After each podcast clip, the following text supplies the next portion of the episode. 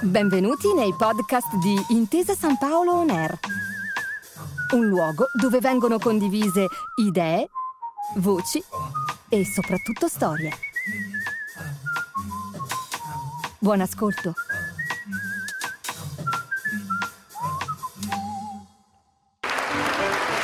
Buonasera. Eh, sì, allora, il tema, il tema quest'anno è la storia passa da Torino e forse ancora più la storia passa dal Piemonte. Però in realtà questa sera noi parliamo di una situazione in cui più che passare la storia di qua, eh, la storia è passata vicina e, e alcuni piemontesi sono usciti ad acchiapparla e ci si sono inseriti, andando a finire lontanissimo da Torino e dal Piemonte. La storia è quella delle crociate e le crociate sono qualcosa su cui da sempre si è discusso.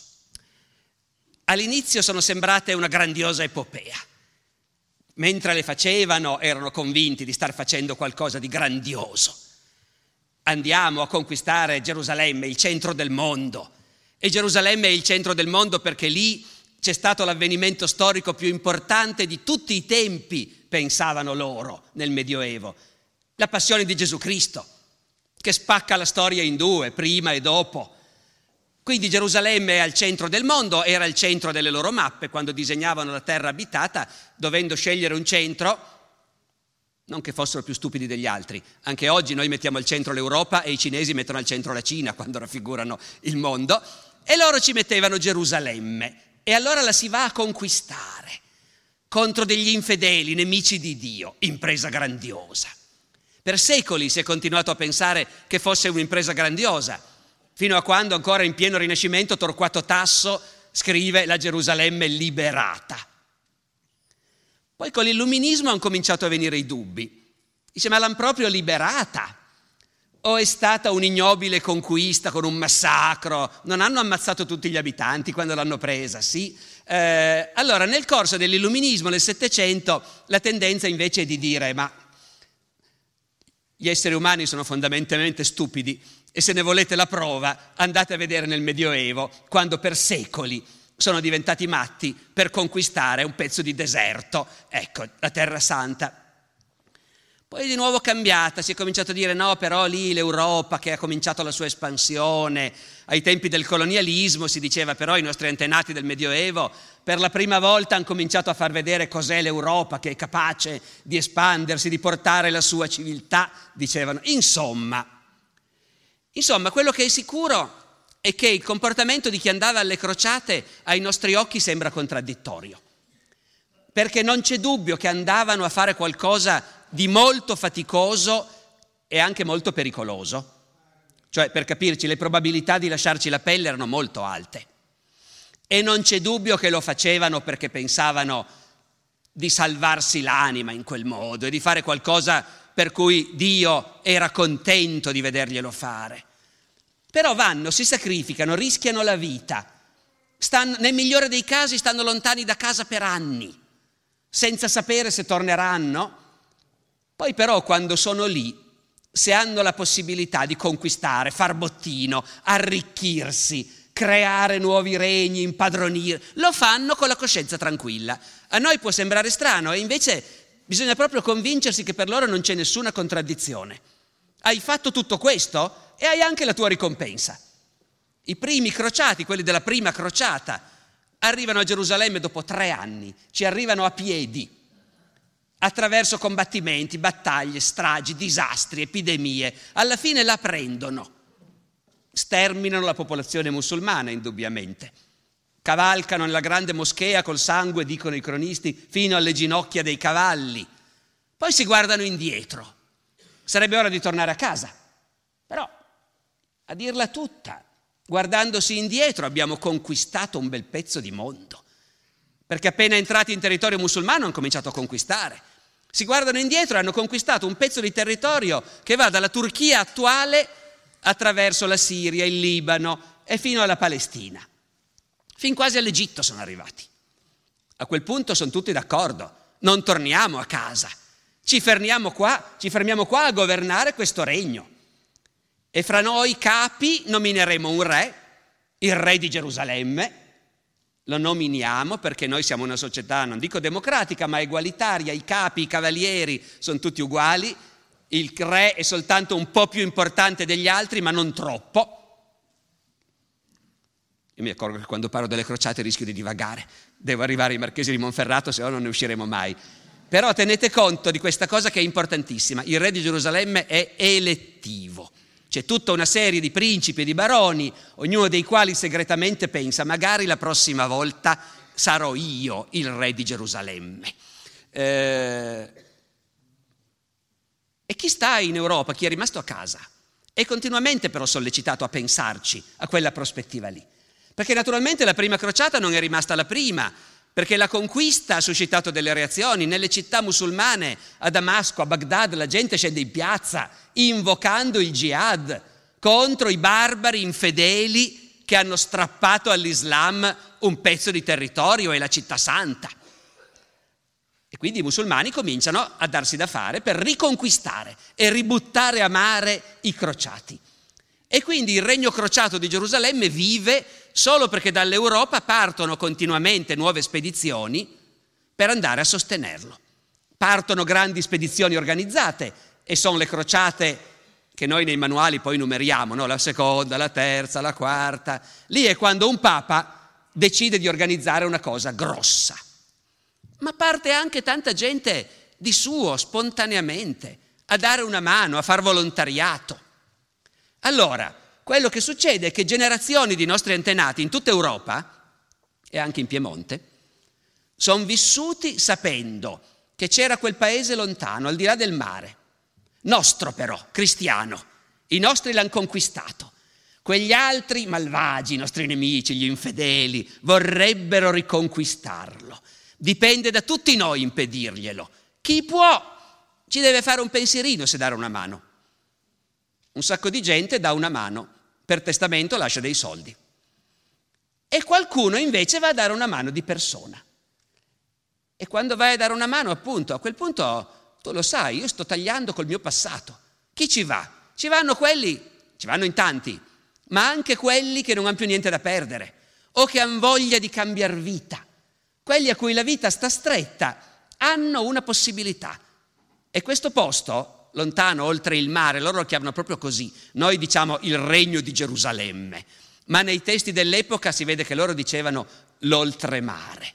E l'oltremare è quel posto dove quando proprio qui mi va male posso mollare tutto e andarci.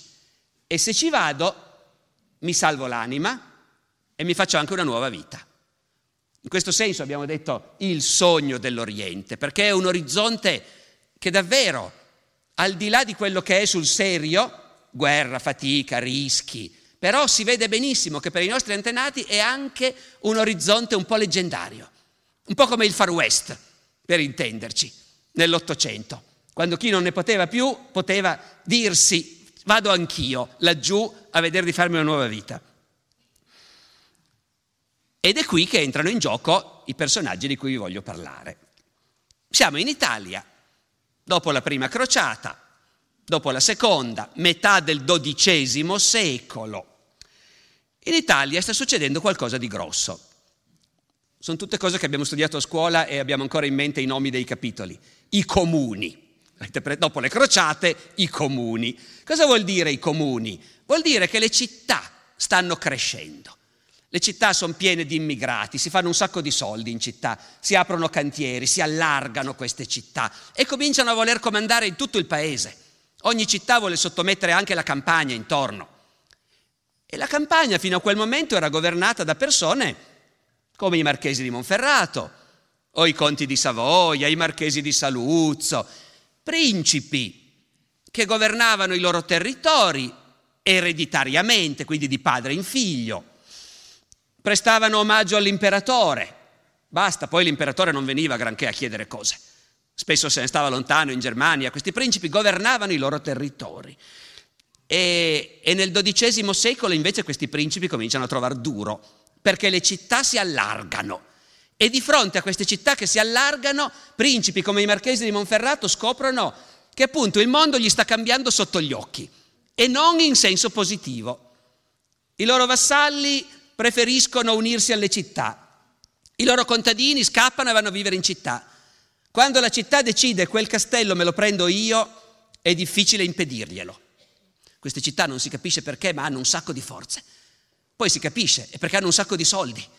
E però è dura da mandar giù che i marchesi di Monferrato che governano lì da secoli e che sono bravi a fare la guerra si fanno sconfiggere da questi delle città che semplicemente hanno più soldi.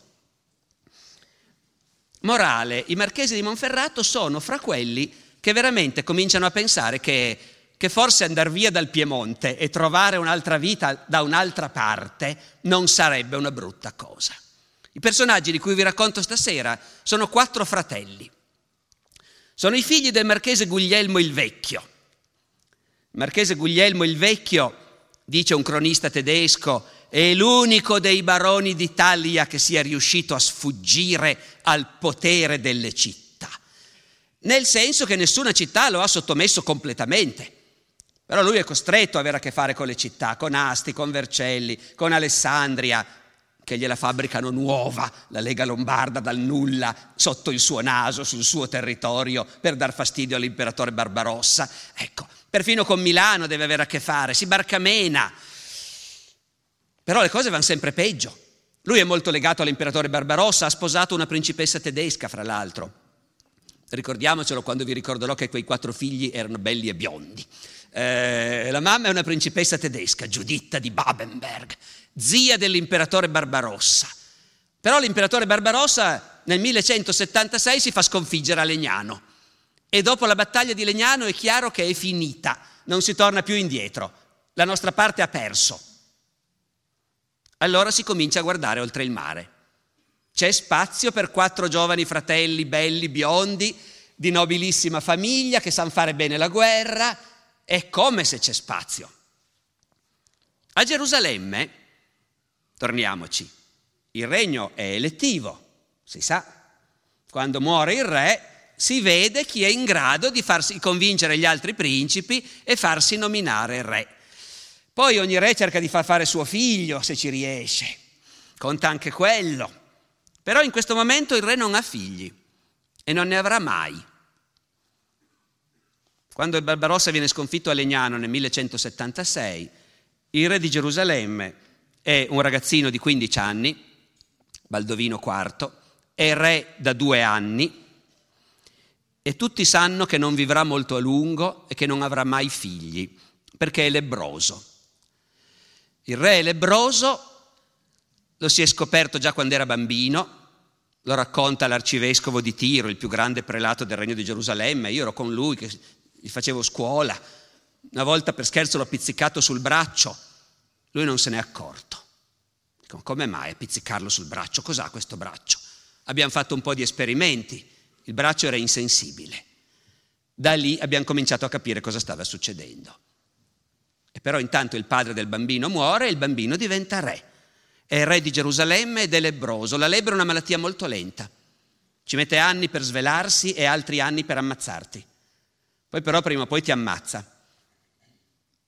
Prima ti, come dire, comincia a venire fuori lesioni cutanee, deformazioni delle ossa, deformazioni della faccia, lesioni che ti bloccano, lesioni che ti accecano e poi muori. Ed è contagiosa. Noi oggi sappiamo che non è contagiosissima, però ha un rapporto stretto, sì, quindi un lebroso non si può certo sposare. Allora il re di Gerusalemme a 15 anni è lebroso, chissà quanto vivrà, altri 5 anni, altri 10, però non avrà mai figli. E chi sarà re dopo di lui? Il re ha una sorella, si chiama Sibilla. E per come ragionano loro, l'idea è un po' di sangue del, del, del, re è bene che ce l'abbia anche il suo erede. E allora cerchiamo un matrimonio. Ci vuole un principe in gamba che sia capace di essere un giorno un buon re. Sposa Sibilla, viene, comincia a imparare il mestiere e poi quando Baldovino morirà avremo pronto l'erede. Il marchese Guglielmo di Monferrato, noi non conosciamo i dettagli perché per quell'epoca non abbiamo fonti, avessimo le fonti che abbiamo quando studiamo la politica di Cavour, allora potremmo sapere chi ha scritto a chi, ecco, non le abbiamo, però è sicuro che il marchese Guglielmo di Monferrato a un certo punto ha preso i suoi contatti e ha detto ragazzi io avrei quattro figli, tutti belli, biondi e molto in gamba. E dal regno di Gerusalemme gli hanno detto va bene, mandaci il primogenito.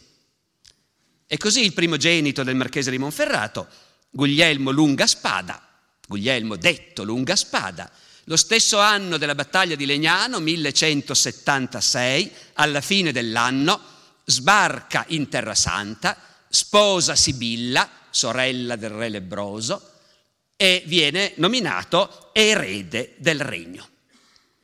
Quella è la prima volta che i cronisti ci descrivono uno dei quattro fratelli. È alto, bello e biondo. Poi va bene, i cavalieri medievali da romanzo devono sempre essere alti, belli e biondi come le principesse, quindi uno potrebbe avere qualche dubbio, ma c'è quella mamma tedesca. Quindi i cronisti dicono è alto, bello, biondo, coraggioso, certo mangia molto, beve molto, e questi che arrivano dall'Europa all'improvviso in questo clima nostro e che non sanno, ecco, è un po' pericoloso, però vai a farglielo capire. Un nobile mangia e beve, è ovvio. Quindi Guglielmo si sposa, mette incinta sua moglie e intanto mangia e beve e poi dopo tre mesi si ammala e non si sa cosa ha e non si sa cosa non ha, ma abbastanza in fretta muore. E i baroni del regno, che non tutti erano contentissimi che anziché uno di loro la sorella del re ha sposato uno venuto dall'Europa, eh? perché lì capite com'è il problema. Chi governa il regno sa che l'appoggio della madrepatria è fondamentale. Qui se non arrivano continuamente le galere dei veneziani, dei genovesi, dei pisani, cariche di roba, di rifornimenti, di uomini, se i re, i principi e il papa non ci mandano roba, eh, si mette male, quindi il rapporto con l'Europa è importantissimo. Questo lo sanno alcuni dei grandi baroni, i vecchi consiglieri, gli arcivescovi, ma tanti dei baroni del regno invece dicono, ma noi chi siamo? Perché non poteva sposare uno di noi Sibilla? I baroni del regno si guardano negli occhi chiedendosi, ma sarà lui che ha tirato fuori il veleno? Eh, ecco, perché, però poi si dicono anche, è vero che questi giovanotti che arrivano dall'Europa, tanti si ammalano e muoiono quasi subito. Quindi Intanto però il giovane re lebroso tiene duro, è ancora in grado di andare a cavallo, è ancora in grado di combattere, è ancora in grado di governare. E quindi il problema è momentaneamente rimandato. Ma Guglielmo il vecchio, morto il primogenito, ha ancora tre figli da sistemare e continua a guardare verso Oriente per vedere se ci sono delle opportunità. E in Oriente non c'è soltanto Gerusalemme, c'è anche un altro luogo dove gli sguardi di tutti da un po' di tempo si sono fissati ed è Costantinopoli, Bisanzio, la capitale dell'impero bizantino. È un mondo lontano, quelli parlano greco, non ci si capisce. Anche dal punto di vista religioso sono cristiani, ma da una parte e dall'altra non ci si vuol bene per niente.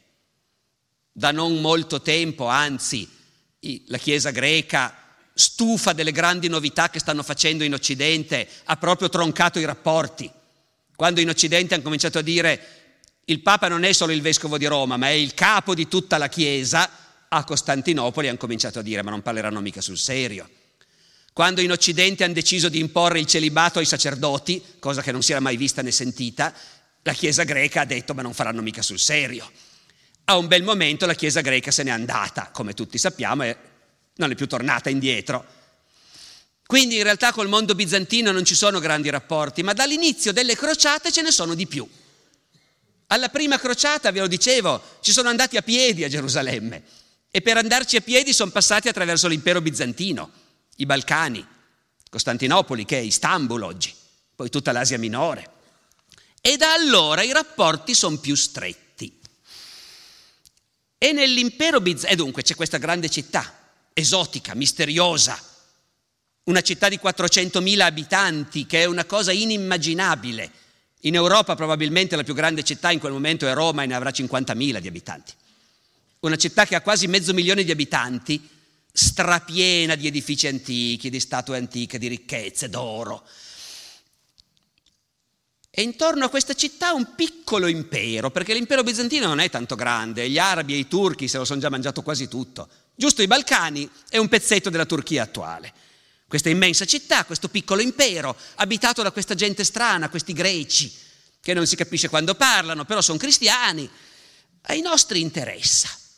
Lì, beh, lo sanno i mercanti che c'è da fare affari lì, perché comunque è un mondo ricco, però è anche un mondo arretrato. Arretrato. L'impero bizantino è un impero coltissimo. I saggi, i dotti e i principi bizantini e anche le loro principesse, quando vedono i guerrieri occidentali, hanno l'impressione di vedere gli eroi di Omero, perché loro leggono Omero e leggono i tragici greci, tutta roba che da noi è dimenticata, morta e sepolta. Quindi è un impero civilissimo, però dal punto di vista economico è arretrato, è un impero centralista, dove non c'è un'economia libera, eh, dove no, i mercanti hanno un sacco di impacci. Quando arrivano i mercanti veneziani se lo mangiano quell'impero. Sta già succedendo. E gli imperatori bizantini se ne stanno accorgendo. Si stanno accorgendo che questi occidentali, latini come li chiamano loro, antipatici perché appunto pensano di essere i padroni del mondo, il loro papa crede di venire a governare anche da noi, i loro mercanti fanno i soldi e non si capisce perché fanno tanti soldi, ecco, i loro guerrieri sono in gamba, i cavalieri europei, tutti quelli che li incontrano dicono accidenti, sono dei rozzi bruti ignoranti, però come sono belli e come sono coraggiosi. Questo lo dicono i greci, lo dicono i turchi, lo dicono gli arabi. Allora gli imperatori bizantini cominciano a pensare, forse con questo Occidente dobbiamo farci i conti. Dovremmo imparare anche da loro a fare la guerra. Dovremmo far venire qualcuno e allearci con loro. Sul trono in quel momento c'è un imperatore, Emanuele Comneno, che è deciso all'idea che l'impero bizantino deve imparare ad assomigliare di più all'Occidente. E per far questo bisogna far venire degli occidentali e allearci con loro, con i loro re e con i loro principi. Manuele Comneno ha un figlio, Alessio, che però è un bambino. Si sa come vanno le cose, se il padre morirà e il padre è già vecchio e il figlio è bambino, lui eredita il trono. Ma Costantinopoli è piena di gran signori i quali pensano perché lui e non io. Il colpo di Stato è all'ordine del giorno, l'usurpazione, l'avvelenamento, la rivolta, succede continuamente.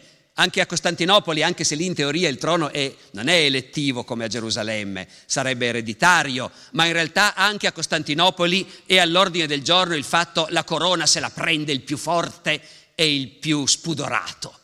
Allora, allora l'imperatore Emanuele Comneno pensa, io morirò prima o poi e mio figlio è un bambino, lo faranno fuori. Ci vuole qualcuno che lo sostenga. L'imperatore ha anche una figlia che si chiama Maria. È già grande, ha già 30 anni, perché una sola figlia è talmente preziosa, chi la faccio sposare?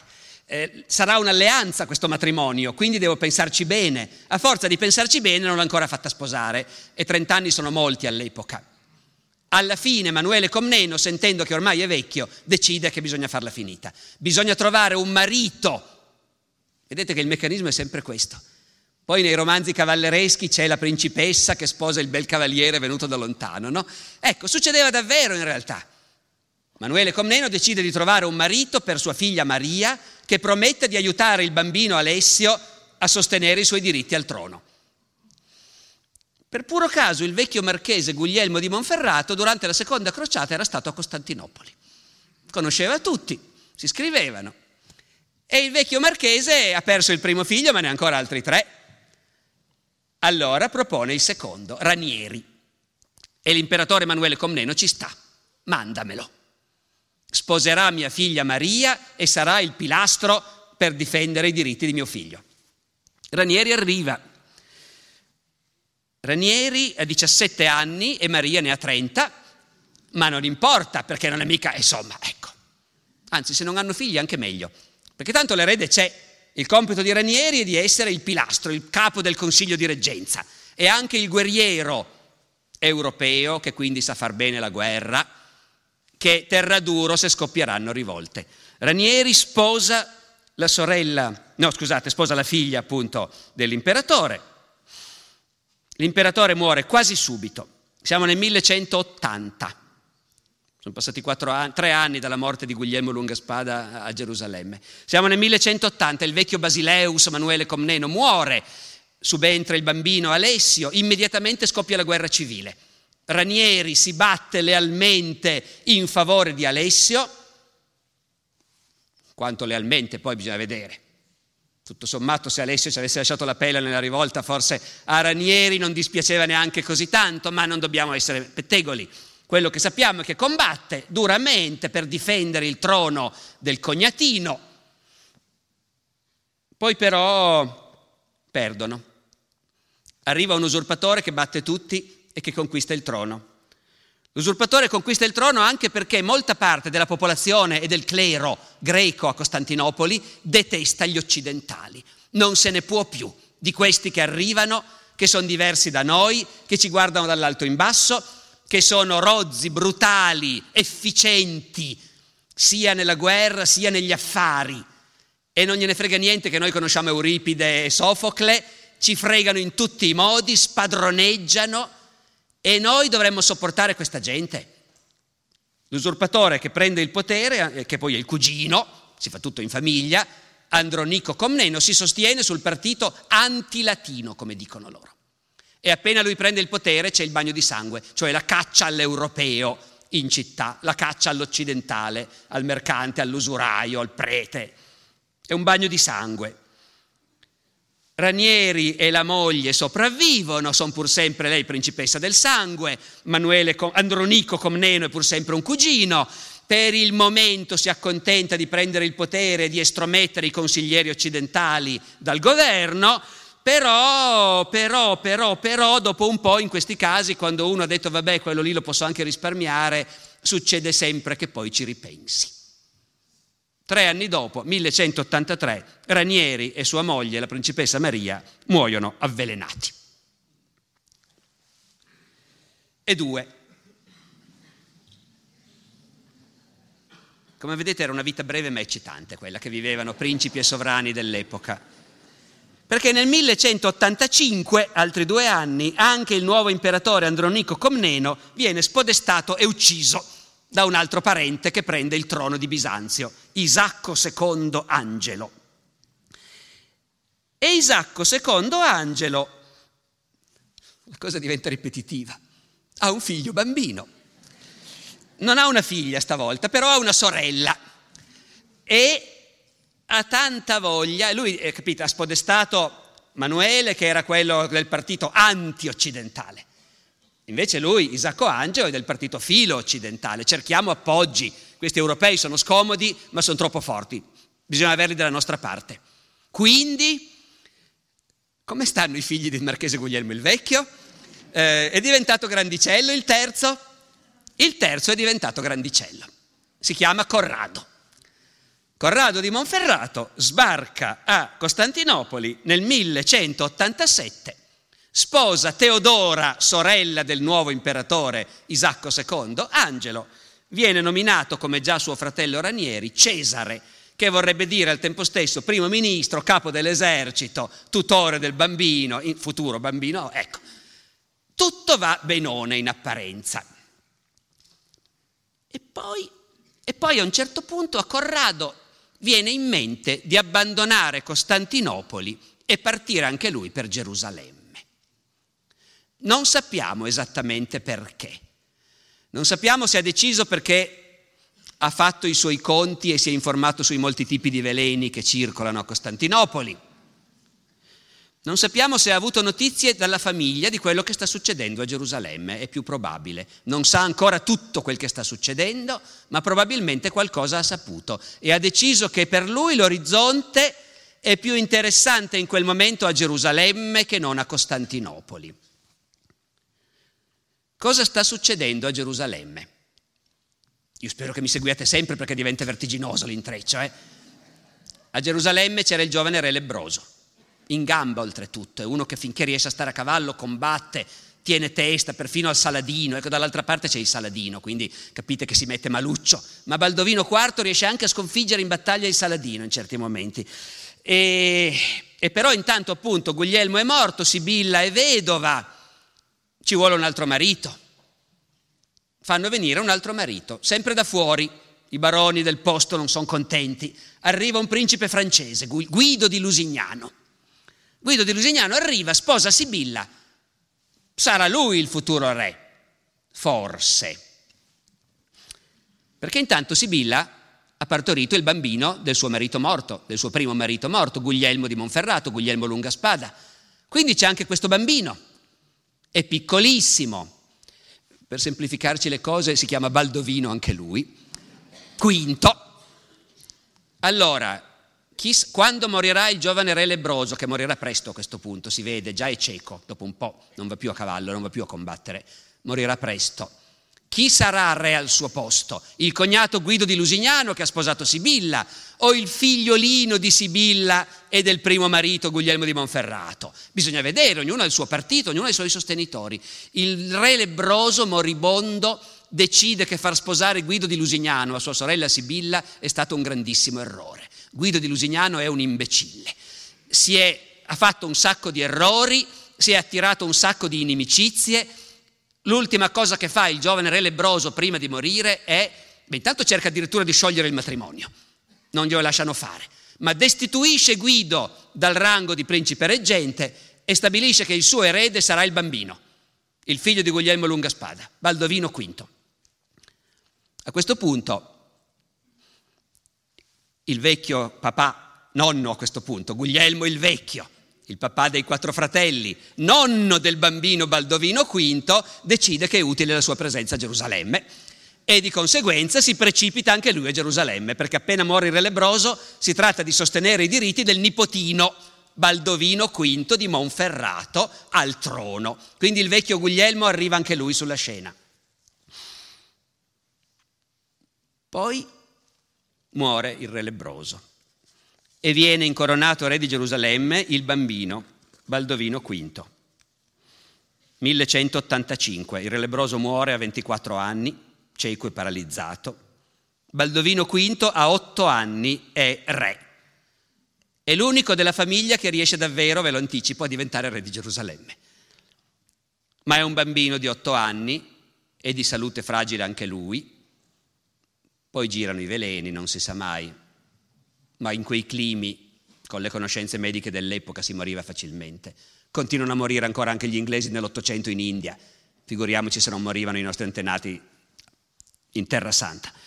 Insomma, Baldovino V, re a otto anni, a nove anni è morto. E Guido di Lusignano è incoronato re di Gerusalemme. A questo punto Guido di Lusignano procede a far vedere quanto è bravo. Prende il comando dell'esercito e marcia contro il Saladino che continua a minacciare il regno dall'esterno, sui confini. Guido di Lusignano prende il comando dell'esercito e si mette in marcia attraverso il deserto per andare a attaccare il Saladino. Marciano per un giorno nel deserto, quando si accorgono che l'acqua è finita, si dicono, ma c'era il lago di Tiberiade da queste parti, mi sembra, quello dove Gesù aveva camminato sulle acque, sì, c'è. Quanto manca? Un'altra giornata di marcia. Proviamo a arrivarci. Secondo giorno di marcia nel deserto, senza più acqua, laggiù finalmente c'è il lago di Tiberiade e davanti c'è il Saladino col suo esercito. A questo punto Guido di Lusignano si ferma e Saladino viene avanti. A questo punto Guido di Lusignano raduna le sue truppe su una collina dicendo resisteremo fino alla morte. In realtà non hanno un goccio d'acqua. Saladino attacca, li circonda, li sbaraglia. L'intero esercito è catturato dai musulmani, compreso il re, compreso il povero marchese Guglielmo il Vecchio, che era lì dai tempi del nipotino. Ecco, Saladino fa le sue vendette. Ci sono uno o due principi crociati che veramente gli hanno dato molto fastidio, molto sleali, molto crudeli, quelli li fa decapitare.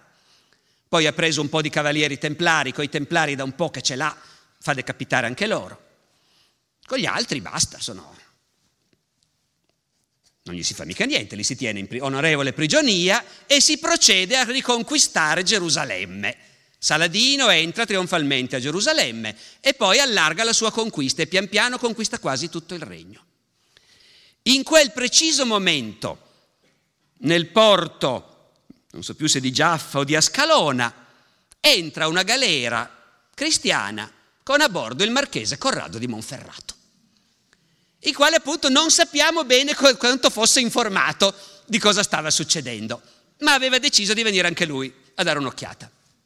Allora succede questa scena meravigliosa. La galera cristiana entra nel porto e dice strano, non ci sono le nostre bandiere. Ah. Eh, quelle sentinelle sul molo? Dice, ma sai che sembrano turchi? Ah. Ma no, dai, possibile. Attracchiamo. Arrivano le sentinelle e i doganieri. Chi siete, chi siete? Parlano turco. Attimo di sconcerto. Se il marchese Corrado di Monferrato dovesse dire io sono il marchese Corrado di Monferrato, probabilmente finisce incatenato. Eh, ma cosa fare d'altra parte? Che è una galera cristiana è evidentissimo. A noi sembrerebbe che non ci fosse via di scampo, perché non li conosciamo, non conosciamo quel mondo. Il marchese di Monferrato e i suoi hanno un'idea brillante. Siamo mercanti, siamo venuti a vendere e comprare. Nessun problema. Perché mai dei mercanti, anche se sono cristiani, dovrebbero darci fastidio? La guerra la fanno i nobili, i cavalieri, i mercanti fanno il loro lavoro e tutti sono felici che i mercanti vanno e vengono. Quindi, anche se la città è in mano musulmane, siete mercanti di cosa? Pisani, genovesi? Diciamo, no, sì, piemontesi. No, beh, eh, diciamo genovesi, ecco, dai. Benvenuti. Cosa vendete? Vedrete, vedrete, domani scarichiamo le merci. Durante la notte se la svignano e riescono a trovare un porto che è ancora in mani cristiane, l'ultimo porto, Tiro, la vecchia città fenicia. Trovano questo porto, arrivano lì e lì il marchese Corrado di Monferrato è accolto a braccia aperte. C'è quest'ultima città rimasta in mano ai cristiani, assediata dal nemico, c'è il Saladino fuori. Ed è arrivato un giovane principe, bello, biondo, cavalleresco, coraggioso. Gli danno subito il comando. Corrado prende il comando delle difese di Tiro, e combatte da leone. Il Saladino non passa. Dopo un po' il Saladino si informa, ma com'è che questi qua sono diventati così coraggi? Eh, c'è Corrado di Monferrato. Allora Saladino fa i suoi calcoli. Dice, ma noi fra i prigionieri non abbiamo suo padre. Eh sì, Marchese Guglielmo il Vecchio, certo. Dice, andate un po' a prenderlo. Saladino porta il Marchese Guglielmo il Vecchio prigioniero sotto le mura di, di Tiro. Dice, Corrado, Corrado, vieni fuori, ti devo parlare. Corrado si affaccia sulle mura e il Saladino dice, vedi, ho tuo padre prigioniero, se non cedi la città lo faccio decapitare. Corrado risponde, mio padre ha già vissuto abbastanza. Cosa che lo renderà ovviamente celebre e amato in tutto il mondo medievale, uno capace di rispondere così. Dopodiché il Saladino essendo un gran signore, non fa tagliare la testa a Guglielmo il Vecchio, anzi dopo un po' lo libera, perché se i cristiani sono fanatici a quel punto, noi siamo gente civile, certe cose non si... Ci ho provato, è andata male, libera il Vecchio. E Corrado continua a tenere duro. Saladino prova a prendere la città dal mare, ma intanto sono arrivati i pisani e i genovesi e al comando di Corrado le galere italiane sbaragliano le galere egiziane. Tiro non cade. E nel frattempo in Europa si stanno dando una mossa. Perché voi capite, la notizia della battaglia, non vi ho detto neanche come si chiama, la battaglia di Hattin, in cui il re Guido è stato catturato con tutto l'esercito, la vittoria del Saladino, la caduta di Gerusalemme. Oh, in Europa c'è un'enorme commozione e il Papa proclama la crociata, è la terza. E stavolta si fanno le cose molto in grande, ci vanno i re. Ci va il re di Francia, Filippo, ci va il, re ci va il vecchio imperatore Federico Barbarossa, che vecchio com'è va ancora a fare questa cosa e muore durante il viaggio, 1190, e ci va un altro re che diventerà famoso nelle crociate, Riccardo, re d'Inghilterra, detto poi Riccardo Cuor di Leone. Allora arrivano i crociati ed effettivamente le cose un po' si ristabiliscono. In particolare Riccardo, che gli storici conoscono come un sovrano di una straordinaria ferocia, crudeltà e durezza, eh, tutto il contrario insomma di quello che poi è il mito di Walter Scott, del, del buon re. Ecco però, però una cosa la sa fare, sa fare la guerra. Riccardo ristabilisce le cose, anche lui combatte una grande battaglia con Saladino, finisce, non neanche un pareggio, vince Riccardo tutto sommato. Il Saladino è costretto a fermarsi. I cristiani riprendono un pezzo del regno, non Gerusalemme, ma un certo pezzo del regno lo recuperano. Poi finisce, basta, nessuno ha più forze. I re tornano a casa e in questo pezzo del regno di Gerusalemme che è stato ristabilito ci vuole un re. A questo punto Saladino ha un colpo di genio. Avendo fra i suoi prigionieri Guido di Lusignano, ex re, lo libera. Guido di Lusignano arriva e comincia a fare disastri. Cioè sostanzialmente dice io ero il re voglio di nuovo essere il re. Gli dicono ma hai visto cosa hai combinato? Non se ne parla neanche. No, il re sono io. Noi vorremmo fare Corrado di Monferrato, re. No, sono io. Vanno avanti a lungo con una spaccatura che lacera la classe dirigente del regno. Poi finalmente Guido di Lusignano viene messo in minoranza e Corrado viene eletto re di Gerusalemme. Qualche giorno il giorno dopo l'elezione, due o tre giorni prima dell'incoronazione ufficiale, dopo pranzo esce in strada, viene aggredito da misteriosi assassini, accoltellato, lasciato morto in mezzo alla strada.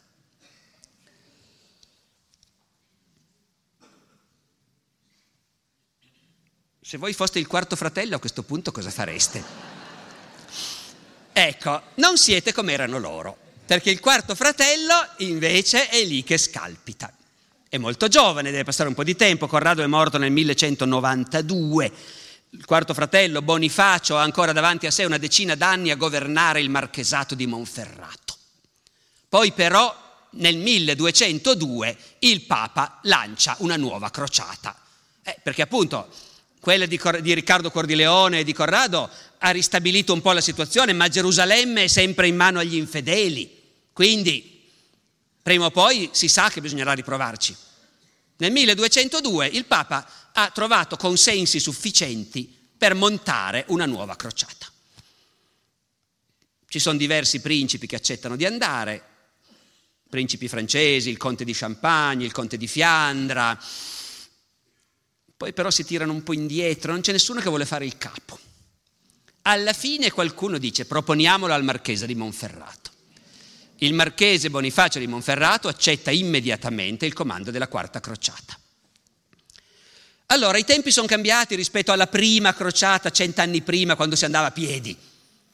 La prima crociata era stata una cosa semplice. Il Papa dice di andare e la gente parte, fa le valigie e parte, a piedi. Ora no, è un mondo molto più complesso. Una crociata è un'impresa internazionale che richiede una serie di negoziati con una serie di principi che accettano di andare. Poi si comincia a fare i conti col Papa. Tu quanti cavalieri metti? Io calcolo di metterne 100. E tu? 200. Allora, alla fine avremo 2500 cavalieri, va bene. Quanto prendono i cavalieri di stipendio al mese? Perché non vanno gratis. E il Papa quanto dà di questa somma che serve? Un po' posso dare, poi vi do il permesso di riscuotere un'imposta speciale sulle chiese dei vostri territori per pagare la crociata. Va bene. Allora, occhio e croce, 2500 cavalieri, occorrono 100.000 monete d'oro, ce la possiamo fare, ci sono, le prendiamo un po' in prestito, grosso modo ci sono. Poi, poi bisogna pagare il viaggio, ci si deve pure imbarcare da qualche parte. Quanto vogliono i veneziani per il trasporto? Si va a Venezia e si comincia a negoziare. Noi avremmo 2500 cavalieri da portare da Venezia in Terra Santa. Quanto costa? I veneziani fanno i loro conti, stabiliscono il prezzo. Il Papa e i principi fanno i loro conti, dovremmo starci. Va bene, si va. E nel corso del 1202 i guerrieri che hanno accettato di partire al comando dei loro principi affluiscono da Venezia e quando sono arrivati tutti cominciano a contare, sono molti meno di quel che si era detto. I veneziani cominciano a seccarsi, loro hanno preparato navi, si era detto la tal somma e noi vogliamo quella somma. Dice ma siamo di meno, noi abbiamo accettato di portare un esercito in cambio di una certa somma, abbiamo investito adesso noi vogliamo quei soldi. Dice, ma non li abbiamo, perché mancano in troppi, non sono venuti e non ci sono più i soldi che, che pensavamo di avere. A questo punto i veneziani dicono, facciamo un accordo. Noi avremmo giusto una città dall'altra parte dell'Adriatico che ci infastidisce da un po' di tempo. Si chiama Zara. È una città che avevamo conquistato, poi ci hanno cacciati, abbiamo ragione noi, ben inteso, è un'impresa giusta e sacrosanta, dateci una mano a riconquistare Zara e noi poi vi portiamo in Terra Santa, gra- cioè gratis, con lo sconto. I crociati scrivono al Papa, il Papa dice sarete mica matti, non se ne parla neanche, quella è una città cristiana. I capi crociati ricevono questa lettera del Papa, si guardano negli occhi e si dicono non comunichiamola alla truppa, la lettera del Papa. Quando è l'imbarco, ecco, Si imbarcano, passano l'Adriatico, vanno a prendere Zara, prendono Zara. Dice a questo punto ci portate in Terra Santa. Sì, ma a Zara, sai chi c'è? Ah, incredibile. Sapete l'imperatore Isacco II Angelo che aveva una sorella che ha sposato Ranieri di Monferrato e aveva però anche un figlio bambino? Adesso l'imperatore Isacco II Angelo, la cosa vi stupirà, è stato detronizzato, incarcerato e accecato da suo fratello, Alessio III, che ha preso quindi il trono di Bisanzio. Il principino Alessio, nipotino dell'usurpatore, è riuscito a scappare. È a Zara e chiede aiuto riportatemi a Costantinopoli, difendete i miei diritti contro l'usurpatore. I crociati si guardano. Costantinopoli. E poi è una cosa giusta e santa. Questo giovane imperatore è stato detronizzato da un crudele usurpatore. Lì è chiaro che cominciano a vivere in pieno romanzo cavalleresco, li leggono fin da quando erano bambini i romanzi cavallereschi. Ti rendi conto? Se fosse una bella principessa anche meglio ma non è una bella principessa, è un bel giovane principe, va bene anche così, lo facciamo, lo facciamo. Lo diciamo al Papa, meglio di no per adesso. Intanto andiamo e poi vediamo. Vanno. In realtà il Papa, che li aveva scomunicati prontamente per aver fatto la cosa di Zara contro la sua volontà, quando lo informano di questa cosa, anche lui dice, beh, però, perché in fondo questi qua erano gli imperatori bizantini amici nostri, filo occidentali, no? Se noi insistiamo un po', magari anche la Chiesa greca si lascia convincere a riconoscere il primato del Papa. Se dipendono da noi, poi li teniamo in pugno, ci sarebbe molto da guadagnare per la fede. Quindi il Papa gli dà il permesso. Andate a Costantinopoli e rimettete sul trono il giovane Alessio. Arrivano, prendono Costantinopoli. È la solita storia. I nostri sono più rozzi, più primitivi, più brutali, ma la guerra la sanno fare molto meglio di chiunque altro. Quindi Costantinopoli cade e il giovane imperatore è rimesso sul trono. E i crociati sono lì che negoziano su quanto adesso deve pagare, perché si era d'accordo che non lo facciamo gratis, è ben inteso. Mentre negoziano scoppia l'ennesima rivolta. Il giovanissimo imperatore viene liquidato, nuovo usurpatore, che si chiama anche lui Alessio, purtroppo, Alessio V, il nuovo usurpatore con i crociati accampati fuori dalla città, chiude le porte e dice io non pago neanche un soldo. A questo punto i crociati si stancano davvero e decidono di riconquistare eh, Costantinopoli, ma stavolta in proprio. La assediano, la prendono e la saccheggiano da cima a fondo. È probabilmente la vera campana a morto della Costantinopoli bizantina, nel senso che poi tutti sappiamo che 250 anni dopo, nel 1453, il sultano Mehmet II, il conquistatore, prenderà definitivamente Costantinopoli, che diventerà Istanbul, e la saccheggerà, ma oggi siamo ragionevolmente sicuri che non è stato niente quel saccheggio lì, in confronto a quello dei crociati. I crociati nel 1204 fanno un saccheggio sistematico di tutto, le statue, eh, le reliquie, ce n'era una quantità infinita. E a questo punto decidono di fermarsi. Come avevano fatto quegli altri dopo Gerusalemme, prima crociata, anche quelli della quarta crociata, vabbè, per un insieme di motivi siamo finiti a Costantinopoli. E vabbè, adesso ci siamo. Abbiamo conquistato l'impero bizantino, vi pare poco? Abbiamo conquistato l'impero bizantino e ci fermiamo. Ce lo teniamo e lo governiamo noi. Facciamo venire monaci latini dei nostri da mettere nei monasteri al posto di questi monaci greci, facciamo venire vescovi latini nostri, mettiamo in piedi tutto a modo nostro. Ci sono i veneziani che a buon prezzo garantiscono i collegamenti con l'Italia, con la loro flotta di galere. Nasce l'impero latino di Costantinopoli e contemporaneamente nasce l'impero veneziano, perché è lì che i veneziani cominciano a prendersi le coste della Grecia, le isole, tutte quelle isole che poi terranno per secoli e secoli. Nasce un impero marittimo ed è nato lì, era tutta roba bizantina. Tutto ciò che è porto, isola, mare, se lo mangiano i veneziani. E naturalmente privilegi commerciali, commerciamo solo noi, materie prime le sfruttiamo noi, I guerrieri si spartiscono il potere e i capi della crociata devono eleggere un imperatore. E lì Bonifacio ci dà dentro per essere lui l'imperatore. Credo che non sarebbe da storici dire non ci riesce perché i quattro fratelli erano un po' sfortunati. Ci deve essere qualche altro motivo. Mi sembra più plausibile il fatto che fosse uno un po' troppo energico e quando i principi devono eleggere uno di loro che diventi il capo, non prendono il più forte, energico, preferiscono prendere uno un po' più debole, come era successo di vago dopo la prima crociata, quando fanno re di Gerusalemme Goffredo di Buglione. Ora, Goffredo di Buglione, siccome l'hanno fatto re di Gerusalemme, tutti se lo ricordano, ma quando uno va a vedere si scopre che era sicuramente una nullità totale. Era il meno importante di tutti i capi della prima crociata e quindi fanno lui re, perché è meno ingombrante.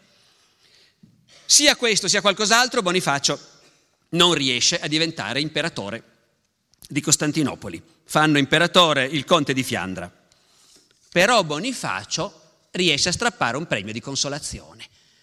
Sul territorio dell'impero bizantino ritagliano dei feudi, sì, ma qualcuno anche un po' più grosso, non proprio un feudo, un vero regno, sempre un po' subalterno, e lui riesce a strappare un regno. Salonicco, Tessalonica allora, con tutto quello che è il nord della Grecia, la Macedonia attuale, territorio di confine perché al di là ci stanno i barbari, gli slavi, i bulgari, gente pericolosa, ci vuole un guerriero bravo. Bonifacio di Monferrato diventa re di Tessalonica e, e passa qualche anno a fare il re. Poi ben inteso, non c'è nessuno per avvelenarlo perché c'è solo lui a fare il re a Tessalonica, non ci sono concorrenti, però ci sono sempre i bulgari oltre frontiera. Nel corso di una scaramuccia Bonifacio si fa ammazzare dai bulgari, i quali gli tagliano la testa e la portano al loro Khan, il quale, dice il cronista, non ebbe mai gioia più grande in vita sua. E a questo punto è, è, finita, come sapete, è finita davvero, vi ho promesso quattro fratelli, li abbiamo fatti fuori tutti e quattro. Bonifacio lascia un figliolino greco che si chiama Dimitrios a governare Tessalonica e lascia un figlio piemontese che si chiama a questo punto Guglielmo, la fantasia come vedete non era sfrenata, lascia un figlio piemontese a governare il marchesato di Monferrato. Questo povero Guglielmo V, lui sì che ha ragionato su cosa è successo al papà e agli zii. Guglielmo V passa tutta la vita in Monferrato con i trovatori provenzali che lo sgridano, dicendogli ma non sei degno di loro, vergognati. Come dice Peire Vidal, prima ve lo leggo in provenzale, poi ve lo traduco, questo Guglielmo V è proprio è indegno che mas ama dos buous e una raire a Monferrat cagliurs estremperaire. Gli piacciono di più due buoi e un aratro nel Monferrato che altrove essere imperatore. Però dategli torto. Grazie.